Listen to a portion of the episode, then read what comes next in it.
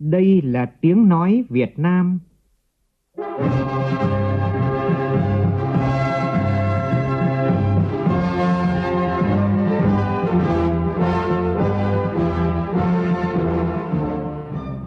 là tiếng nói Việt Nam,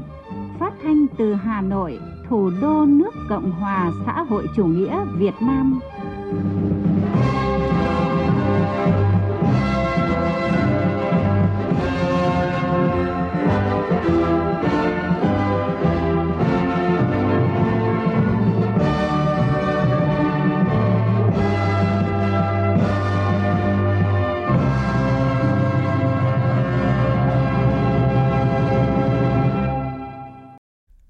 Kính chào quý vị và các bạn. Mời quý vị và các bạn nghe chương trình Thời sự sáng của Đài Tiếng nói Việt Nam. Hôm nay thứ sáu ngày mùng 4 tháng 6 năm 2021, tức ngày 24 tháng 4 năm Tân Sửu. Chương trình có những nội dung đáng chú ý sau.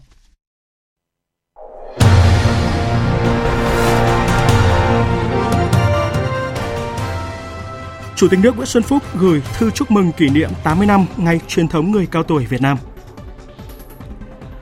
Bộ Y tế thông báo nước ta đã đàm phán được 170 triệu liều vaccine ngừa COVID-19. Trong khi đó, Việt Nam sẽ là một trong những nước được ưu tiên nhận 25 triệu liều vaccine ngừa COVID-19 của Mỹ. Bộ Công Thương khẳng định không có ý định lập quỹ bình ổn giá thép trong bối cảnh giá vật liệu xây dựng này tăng phi mã, ảnh hưởng lớn đến nhiều doanh nghiệp và tiến độ xây dựng các công trình. Trong phần tin thế giới, Hôm nay, các đặc phái viên ASEAN có cuộc gặp lãnh đạo chính quyền quân sự Myanmar nhằm tháo gỡ cuộc khủng hoảng chính trị kéo dài hơn 4 tháng qua tại nước này. Nga tiến tới không dự trữ đồng đô la Mỹ trong vòng một tháng nữa.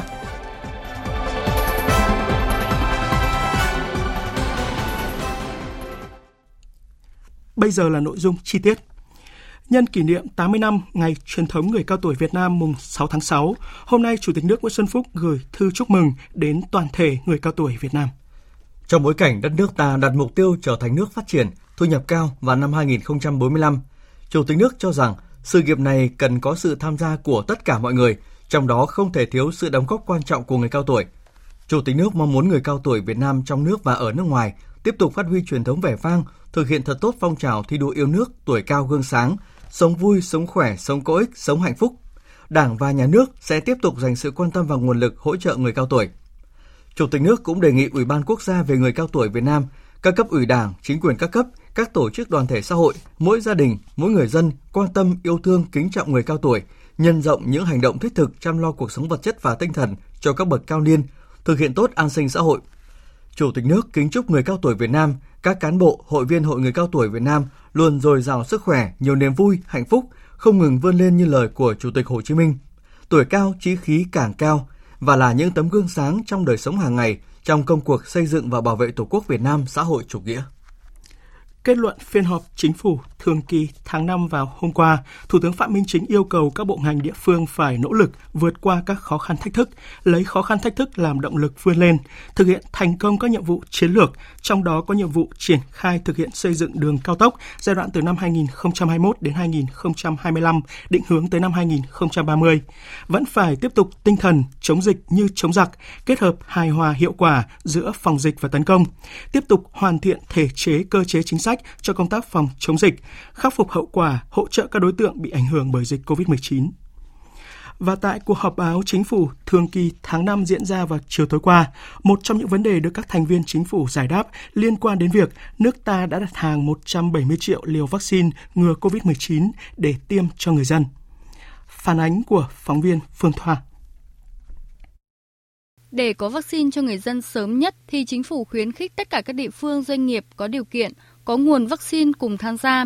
Thứ trưởng Bộ Y tế Trương Quốc Cường cho biết, từ tháng 8 trở đi, tất cả nguồn vaccine của Việt Nam tiếp cận sẽ về số lượng lớn. Pfizer cam kết trong quý 3 15,5 triệu liều, trong quý 4 15,5 triệu. AstraZeneca từ giờ đến cuối năm cam kết là 30 triệu liều. Thế rồi là của COVAX Facility ờ, cũng vậy, cái, cái quỹ đầu tư trực tiếp của Nga,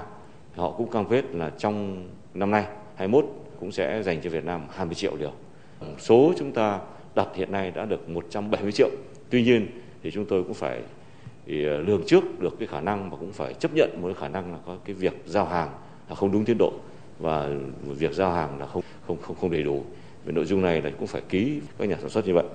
Liên quan đến quỹ vaccine, Thứ trưởng Bộ Tài chính Tạ Anh Tuấn cho biết, chi phí mua và tiêm vaccine lớn khoảng hơn 125.000 tỷ trong năm nay. Vì vậy, sẽ dùng nguồn ngân sách nhà nước và các nguồn ngân sách hợp pháp khác thông qua xã hội hóa để mua và tiêm vaccine cho nhân dân. Sắp tới sẽ có những hình thức quyên góp ủng hộ thuận lợi nhất cho người dân doanh nghiệp đóng góp. Trả lời câu hỏi về kịch bản cho kỳ thi tốt nghiệp trung học phổ thông 2021 trong bối cảnh dịch COVID-19 diễn biến phức tạp, Thứ trưởng Bộ Giáo dục và Đào tạo Hoàng Minh Sơn cho biết. Theo kế hoạch thì kỳ thi này sẽ được thực tức tổ chức vào ngày mùng 7, mùng 8 tháng 7 và cho đến nay thì công tác chuẩn bị đã diễn ra đúng tiến độ, rất là nghiêm túc. À, trong trường hợp đến đó mà dịch diễn biến vẫn phức tạp, vẫn còn các địa phương phải giãn cách xã hội và cách ly thì Bộ Giáo dục Đào tạo cũng sẽ có phương án để thí sinh những vùng bị cách ly và những em bị cách ly vì y tế sẽ được thi vào đợt thứ hai. Còn trong những trường hợp mà dịch diễn biến phức tạp hơn nữa, lan rộng, có tác động xấu đến nhiều địa phương thì Bộ Giáo dục Đào tạo sẽ báo cáo với chính phủ để có những cái phương án điều chỉnh về thời gian tổ chức thi. Cũng tại cuộc họp báo chính phủ thường kỳ vào chiều tối qua, vấn đề sửa đổi biểu giá điện, đề xuất lập quỹ bình ổn giá thép cũng như là kế hoạch thoái vốn tại các doanh nghiệp nhà nước đã được giải đáp. Thứ trưởng Bộ Công Thương Đỗ Thắng Hải cho biết, việc sửa đổi biểu giá bán lẻ điện sẽ tác động đến hoạt động sản xuất kinh doanh của nền kinh tế, cuộc sống của người dân, đặc biệt trong giai đoạn dịch COVID-19 diễn biến phức tạp hiện nay. Thủ tướng Chính phủ đã yêu cầu Bộ Công Thương phối hợp với Bộ Tài chính tiếp tục nghiên cứu sửa đổi quyết định 28 để xem xét quyết định tại thời điểm phù hợp trong năm 2021, bảo đảm các cân đối lớn và ổn định kinh tế vĩ mô. Liên quan đến thông tin, Bộ Công Thương đề xuất lập quỹ bình ổn giá thép, Thứ trưởng Bộ Công Thương Đỗ Thắng Hải cho biết, Bộ không có đề xuất thành lập quỹ bình ổn giá thép. Chính thức của Bộ Công Thương là đề nghị là hiệp hội thép cũng như là các doanh nghiệp sản xuất thép lớn tại Việt Nam thì phải ra soát, xem xét các vấn đề liên quan đến nguyên liệu đầu vào, tiết giảm các chi phí sản xuất nhằm hạ giá thành sản phẩm để có biện pháp tăng công suất sản xuất thép để đáp ứng tối đa nhu cầu trong nước, tăng nguồn cung và như vậy cũng thể là, là giảm được cái giá thành và đồng thời là hạn chế xuất khẩu các mặt hàng sản phẩm thép trong nước đang có nhu cầu. Thông tin về việc chậm thoái vốn tại Tổng công ty Bia Rượu Nước Giải Khát Sài Gòn và một số doanh nghiệp nhà nước, Bộ trưởng chủ nhiệm Văn phòng Chính phủ Trần Văn Sơn cho biết, Thủ tướng Chính phủ giao cho Bộ Kế hoạch và Đầu tư xây dựng tiêu chí phân loại doanh nghiệp nhà nước để làm cơ sở cổ phần hóa và thoái vốn cho các doanh nghiệp trong giai đoạn 2021-2025 theo hướng tổng kết giai đoạn trước, những gì làm tốt thì tiếp tục phát huy, những tồn tại hạn chế sẽ khắc phục. Thì hiện nay Bộ Kế hoạch Đầu tư đang nghiên cứu cái tiêu chí để sắp xếp doanh nghiệp nhà nước để tiến hành cổ phần hóa và thoái vốn. Nhưng với tinh thần làm sao đấy, để tất cả các doanh nghiệp này mạnh hơn và hoạt động hiệu quả hơn.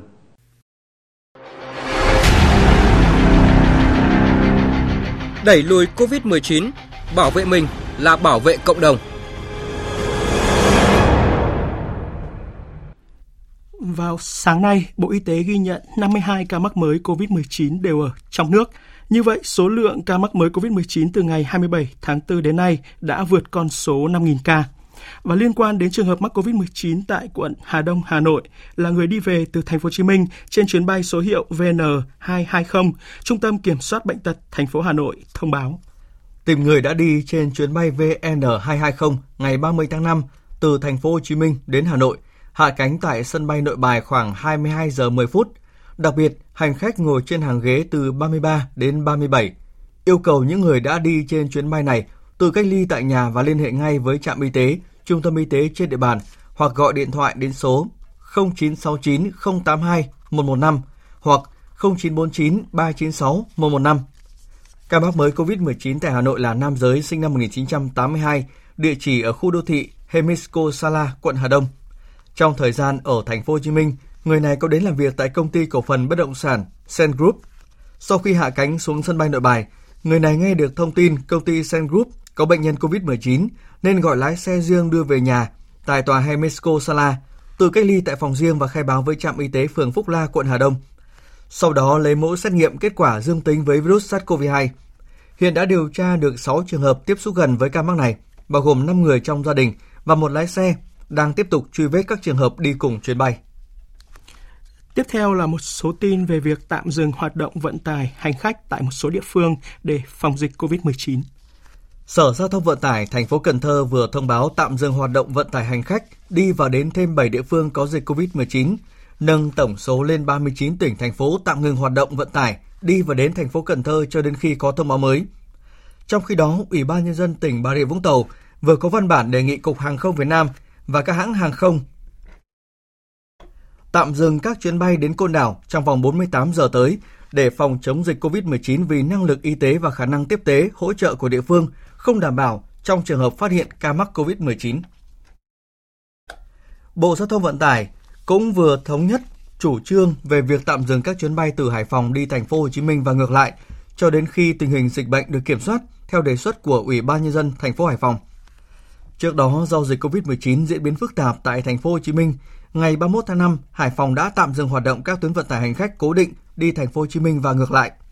Hải Phòng cũng áp dụng các biện pháp cách ly y tế tập trung theo quy định 21 ngày đối với người đến về Hải Phòng từ các khu vực điểm dịch và vùng phong tỏa theo chỉ thị số 16 và cách ly tại nhà 14 ngày đối với những người đến về Hải Phòng từ các khu vực còn lại thuộc thành phố Hồ Chí Minh.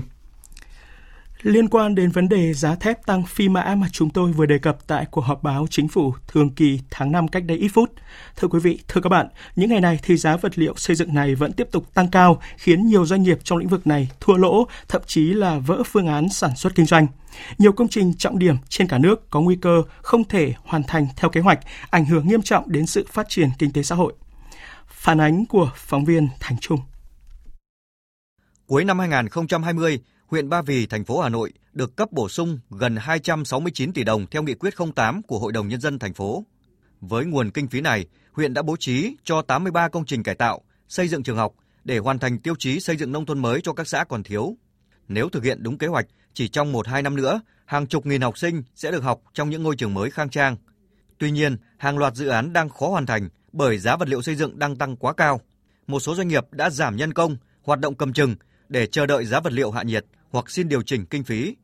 Tiến độ xây dựng các dự án đang ảnh hưởng trực tiếp đến công tác xây dựng nông thôn mới của 9 xã thuộc huyện Ba Vì. Ông Vũ Việt Cường, Phó Giám đốc Ban Quản lý Dự án Đầu tư xây dựng huyện Ba Vì cho biết. Tập hợp các ý kiến của các nhà thầu để kiến nghị ờ, các cấp có thẩm quyền ờ, của thành phố, tức là xem xét đề nghị điều chỉnh bổ sung trong cái thời điểm này để tháo gỡ khó khăn cho các nhà thầu. Từ đầu năm 2021 đến nay, Tập đoàn Xây dựng Hòa Bình, nhà thầu lớn trong ngành xây dựng, liên tiếp nhận được các dự án nhà ở trị giá nhiều nghìn tỷ đồng.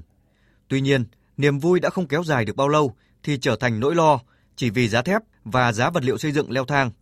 Một doanh nghiệp lớn trong ngành xây dựng là tập đoàn Xuân Mai đã tính toán nhiều phương án sản xuất, đảm bảo việc làm và thu nhập cho người lao động.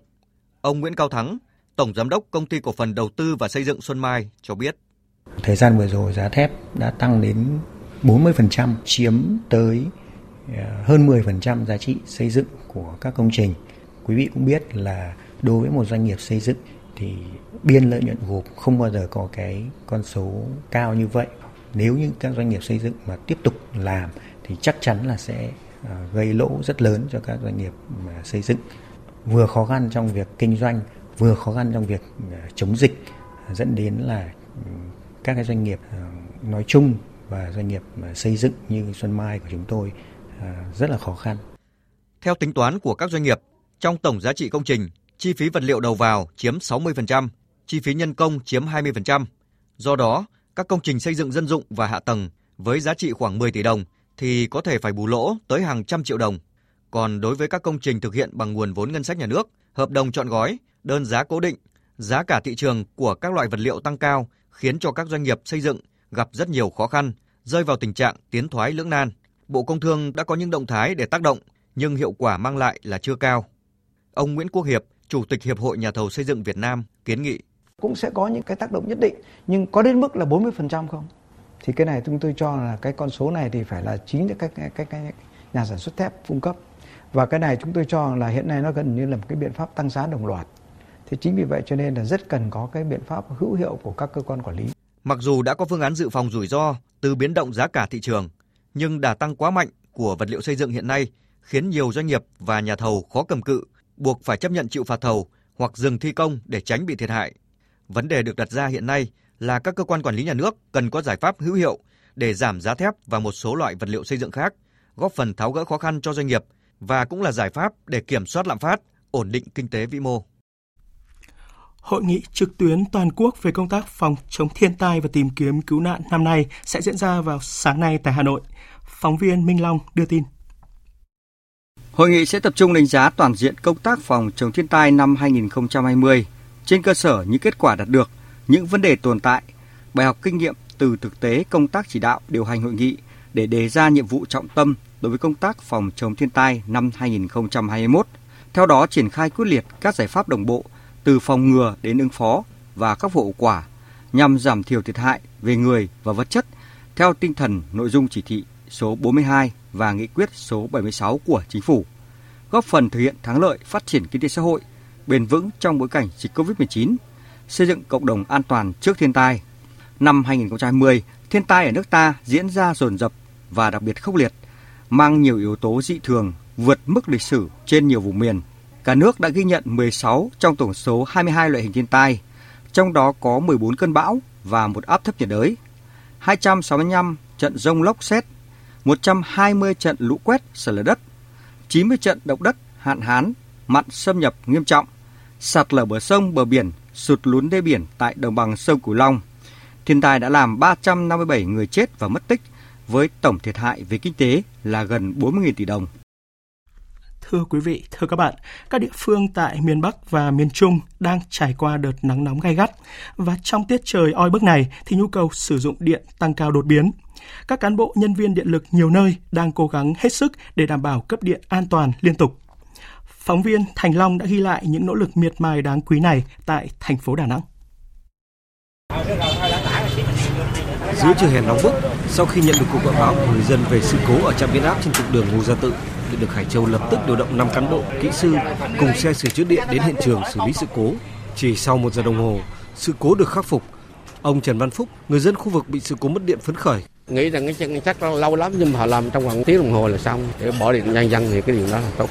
Những ngày qua, thời tiết nắng nóng gai gắt, gia đình nào cũng sử dụng điều hòa, quạt làm mát bằng hơi nước nên lượng điện tiêu thụ tăng cao, các trạm biến áp bị quá tải gây sự cố chập và hư hỏng. Tổng công ty Điện lực miền Trung chỉ đạo điện lực các tỉnh, thành phố khu vực miền Trung Tây Nguyên không được cắt điện kể cả sửa chữa định kỳ vào những ngày cao điểm nắng nóng. Ông Đặng Hoàng Nam, trưởng phòng điều độ công ty trách nhiệm hữu hạn một thành viên điện lực Đà Nẵng cho biết. Từ ngày à, 10 tháng 4 cho đến nay, bộ phận điều độ viên, trưởng kịp trung tâm điều khiển, kể cả một số các cái tổ thao tác lưu động tại các cái trạm 110, các cái điện lực thì chúng tôi à, tổ chức trực tách ra làm hai nhóm, mỗi nhóm trực 7 ngày. Sau khi trực ca xong ở lại tại công ty, ăn ngủ sinh hoạt tại đây, đảm bảo lực lượng điều độ viên phục vụ cái công tác vận hành hệ thống điện an toàn. Tại bệnh viện Phổi Đà Nẵng, nơi đang điều trị và cách ly bệnh nhân mắc COVID-19, công ty trách nhiệm hữu hạn một thành viên điện lực Đà Nẵng yêu cầu điện lực Liên Triều phải đảm bảo nguồn điện thông suốt 24 trên 24 giờ. Bác sĩ Lê Thành Phúc, giám đốc bệnh viện Phổi Đà Nẵng cho biết, ngoài lấy điện đang sử dụng, bệnh viện này được bố trí hai máy phát điện dự phòng một cái máy điện lực và một máy bệnh điện phổi 100 kVA là thành ra là bảo đảm điện chắc chắn sẽ không bao giờ cúp. Ngay từ năm ngoái kia điện lực của quận Liên Chiểu đã hỗ trợ cho bệnh viện phổi một cái máy nữa và lúc nào cần thì họ sẵn sàng đối ngay lập tức hỗ trợ tối đa cho vấn đề điều trị covid. Tổng công ty điện lực miền Trung đã chỉ đạo các công ty điện lực thành viên ưu tiên nguồn điện cung cấp đến các bệnh viện, cơ sở cách ly y tế tập trung, Ông Nguyễn Thành, Phó Tổng Giám đốc Tổng công ty Điện lực miền Trung cho biết, lưới điện vận hành rất căng thẳng, vì cái thời tiết nắng nóng phụ tải lên rất là cao. Tổng thể là chỉ đạo hết ờ, các đơn vị ở 13 tỉnh thuộc miền Trung, Tây Nguyên, dừng hết tất cả các công việc để ưu tiên phục vụ cấp điện, để phục vụ vượt qua cái mùa nắng nóng này.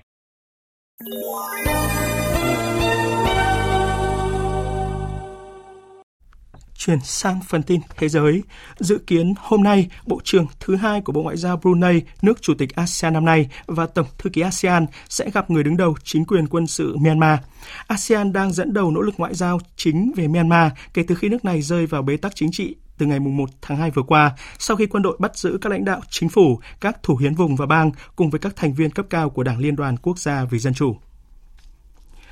Trong khuôn khổ ngày thứ hai của Diễn đàn Kinh tế Quốc tế Saint Petersburg vừa diễn ra cuộc đối thoại kinh doanh giữa Liên minh Kinh tế Á-Âu và ASEAN. Đây là cuộc đối thoại duy nhất tại diễn đàn của hai khối khu vực và diễn ra theo hình thức kết hợp trực tiếp và trực tuyến dưới sự điều hành của ông Ivan Polyakov, Chủ tịch Hội đồng Kinh doanh Nga và ASEAN. Tổng thư ký ASEAN Lim Jokhoi lưu ý, năm nay kỷ niệm 25 năm quan hệ đối tác đối thoại Nga-ASEAN. ASEAN coi trọng phục hồi bền vững hướng tới phát triển bền vững và văn minh – vì thế, ông bày tỏ tin tưởng số hóa và phát triển bền vững cũng như tăng trưởng xanh là những khía cạnh bản lề có thể cho phép hai khối tăng cường hợp tác. Thứ trưởng Bộ Công Thương Nga cho rằng hai bên cần đa dạng hóa thương mại để phát triển bền vững, đề xuất hợp tác trong lĩnh vực y tế mà vào thời điểm hiện nay là hợp tác liên quan đến vaccine Sputnik V ngừa COVID-19 của Nga, đồng thời đề cập đến hợp tác số hóa về các hệ thống an toàn vệ sinh và phân bón hóa học.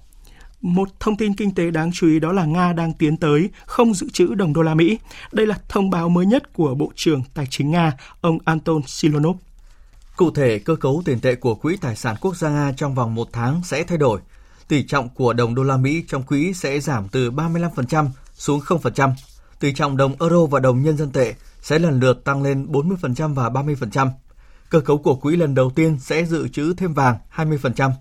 Tỷ trọng đồng bảng Anh sẽ giảm từ 10% xuống 5%, trong khi tỷ trọng của đồng yên vẫn ở mức 5%.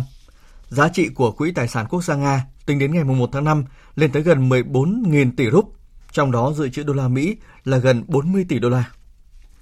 đại diện cấp cao phụ trách chính sách an ninh và đối ngoại của Liên minh châu EU Joseph Borrell và Tổng thư ký Hiệp hội các quốc gia Đông Nam Á, Lim Chok Hoi vừa chính thức khởi động dự án chuẩn bị và ứng phó với đại dịch y tế ở Đông Nam Á. Theo kế hoạch thì EU sẽ tài trợ kinh phí 20 triệu euro cho dự án này. Tổng thống Mỹ Joe Biden vừa công bố kế hoạch chia sẻ 80 triệu liều vaccine ngừa COVID-19 cho các nước và Việt Nam là một trong những nước được ưu tiên nhận 25 triệu liều vaccine đầu tiên của Mỹ. Phóng viên Phạm Huân, thường trú tại Mỹ, đưa tin.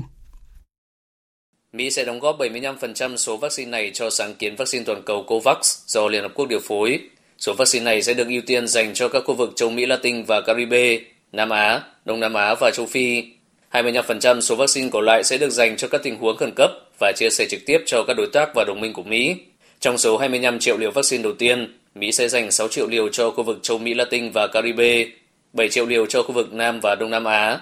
5 triệu liều cho khu vực châu Phi và 6 triệu liều cho các nước đối tác và láng giềng của Mỹ, bao gồm Canada, Mexico, Ấn Độ và Hàn Quốc. Việt Nam là một trong những quốc gia được ưu tiên nhận 25 triệu liều vaccine đầu tiên của Mỹ, bao gồm vaccine của Pfizer, Moderna và Johnson Johnson. Đánh giá về quyết định chia sẻ vaccine của Mỹ, Đại sứ Việt Nam Hà Kim Ngọc chia sẻ. Sự hỗ trợ vaccine này của Hoa Kỳ à, giúp chúng ta kịp thời phân bổ cho các lực lượng y tế chống dịch tuyến đầu và các nhóm đối tượng ưu tiên Ờ, trong khi cái làn sóng COVID-19 lần thứ tư đang lan rộng với các cái chủng virus đột biến lây lan nhanh và nguy hiểm hơn. À, tôi cho đây là một nội dung hợp tác mới rất có ý nghĩa trong quan hệ đối tác toàn diện Việt Nam Hoa Kỳ. Nhà Trắng cũng thông báo gỡ bỏ các hạn chế chia sẻ vaccine của AstraZeneca cũng như Sanofi và Novavax, các loại vaccine chưa được cấp phép sử dụng tại Mỹ. Động thái này sẽ cho phép các công ty này tự quyết định nơi chia sẻ vaccine của mình. Tại hội nghị Bộ trưởng Y tế nhóm các nước công nghiệp phát triển hàng đầu thế giới G7 đang diễn ra tại Oxford, Vương quốc Anh, Bộ trưởng các nước G7 cam kết phối hợp cùng nhau chống lại các mối đe dọa đối với sức khỏe con người. Với việc 60% các bệnh truyền nhiễm là lây từ động vật sang người, Bộ trưởng Y tế các nước G7 cam kết hợp tác để nâng cao hiệu quả việc xác định sớm các vấn đề về sức khỏe từ động vật và môi trường để có thể ngăn chặn sự lây lan của dịch bệnh. Các nước G7 cũng như các đối tác cũng đồng ý chia sẻ cách phát hiện các mối đe dọa đối với an ninh y tế toàn cầu để xác định các nguyên nhân gây ra các trường hợp khẩn cấp về sức khỏe con người và mối liên hệ nhân quả với các yếu tố động vật, thực vật hay môi trường. Trong bối cảnh thế giới tập trung vào chống dịch COVID-19 và giải quyết vấn đề biến đổi khí hậu, sự hợp tác này sẽ giúp tăng cường hiểu biết khoa học về các cách các mối đe dọa từ môi trường, chẳng hạn như vấn đề rác thải nhựa trên biển có thể làm lan rộng các loại vi khuẩn kháng thuốc qua các đại dương để giúp chống lại tình trạng kháng thuốc. Tiếp theo là tin của phóng viên Bích Thuận thường trú tại Trung Quốc về cuộc đối thoại ngoại trưởng ba bên Trung Quốc, Afghanistan và Pakistan lần thứ tư. Ngoại trưởng Trung Quốc Vương Nghị cho rằng trước tình hình hiện nay, ba bên cần tăng cường liên lạc và hợp tác để thúc đẩy tình hình Afghanistan phát triển theo hướng phù hợp với lợi ích chung của Afghanistan và các quốc gia trong khu vực. Ngoại trưởng Afghanistan Mohammed Hanif Atma và Ngoại trưởng Pakistan Shah Mahmood Qureshi đánh giá tích cực về những kết quả quan trọng mà cơ chế đối thoại ngoại trưởng Trung Quốc, Afghanistan, Pakistan đạt được. Ngoại trưởng Trung Quốc và Pakistan tái khẳng định sự ủng hộ vững chắc của các nước này đối với quá trình tái thiết hòa bình ở Afghanistan, khẳng định sẵn sàng mở rộng trao đổi kinh tế và thương mại với Afghanistan, hỗ trợ Afghanistan nâng cao năng lực phát triển độc lập và thúc đẩy phát triển bền vững ở Afghanistan và khu vực. Kết thúc đối thoại, các bên đã đưa ra tuyên bố chung đối thoại ba bên Trung Quốc, Afghanistan, Pakistan lần thứ tư, bao gồm tuyên bố chung về tiến trình hòa bình và hòa giải ở Afghanistan và tuyên bố chung về làm sâu sắc hơn hợp tác giữa ba bên. Tiếp theo là một số tin thể thao đáng chú ý.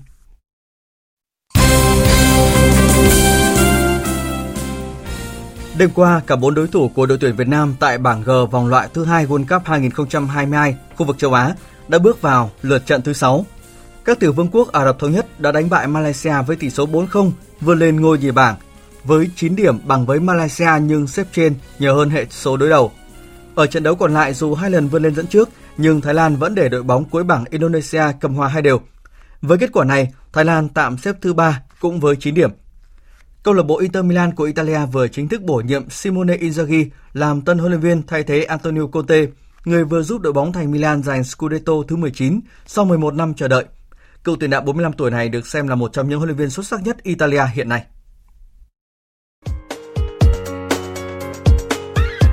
Dự báo thời tiết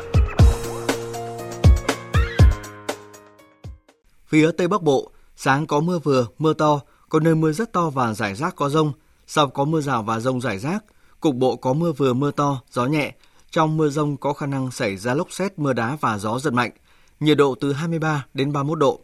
Phía Đông Bắc Bộ, sáng có mưa vừa, có nơi mưa to đến rất to và rông, sau có mưa rào và rông vài nơi, gió Đông Nam đến Đông cấp 2, cấp 3, nhiệt độ từ 24 đến 32 độ. Khu vực từ Thanh Hóa đến Thừa Thiên Huế, phía Bắc ngày nắng, có nơi nắng nóng, chiều tối và đêm có mưa rào và rông rải rác. Phía Nam ngày nắng nóng và nắng nóng gai gắt, có nơi đặc biệt gai gắt. Chiều tối và đêm có mưa rào và rông vài nơi, gió Tây Nam cấp 2, cấp 3, nhiệt độ từ 25 đến 39 độ.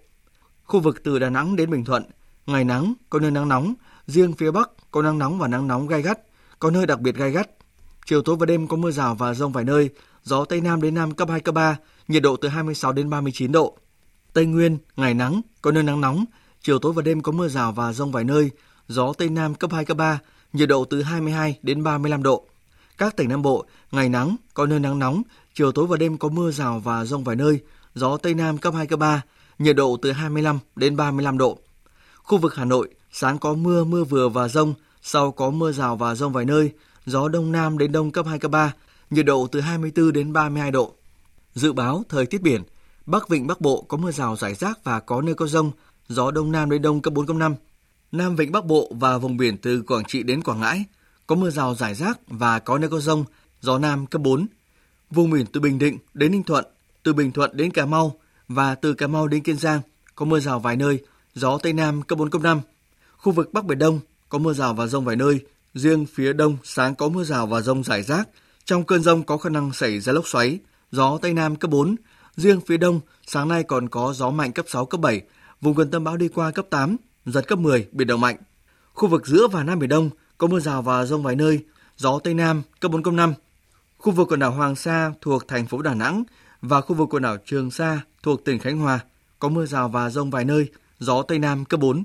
Vịnh Thái Lan có mưa rào và rông vài nơi, gió Tây Nam cấp 3, cấp 4.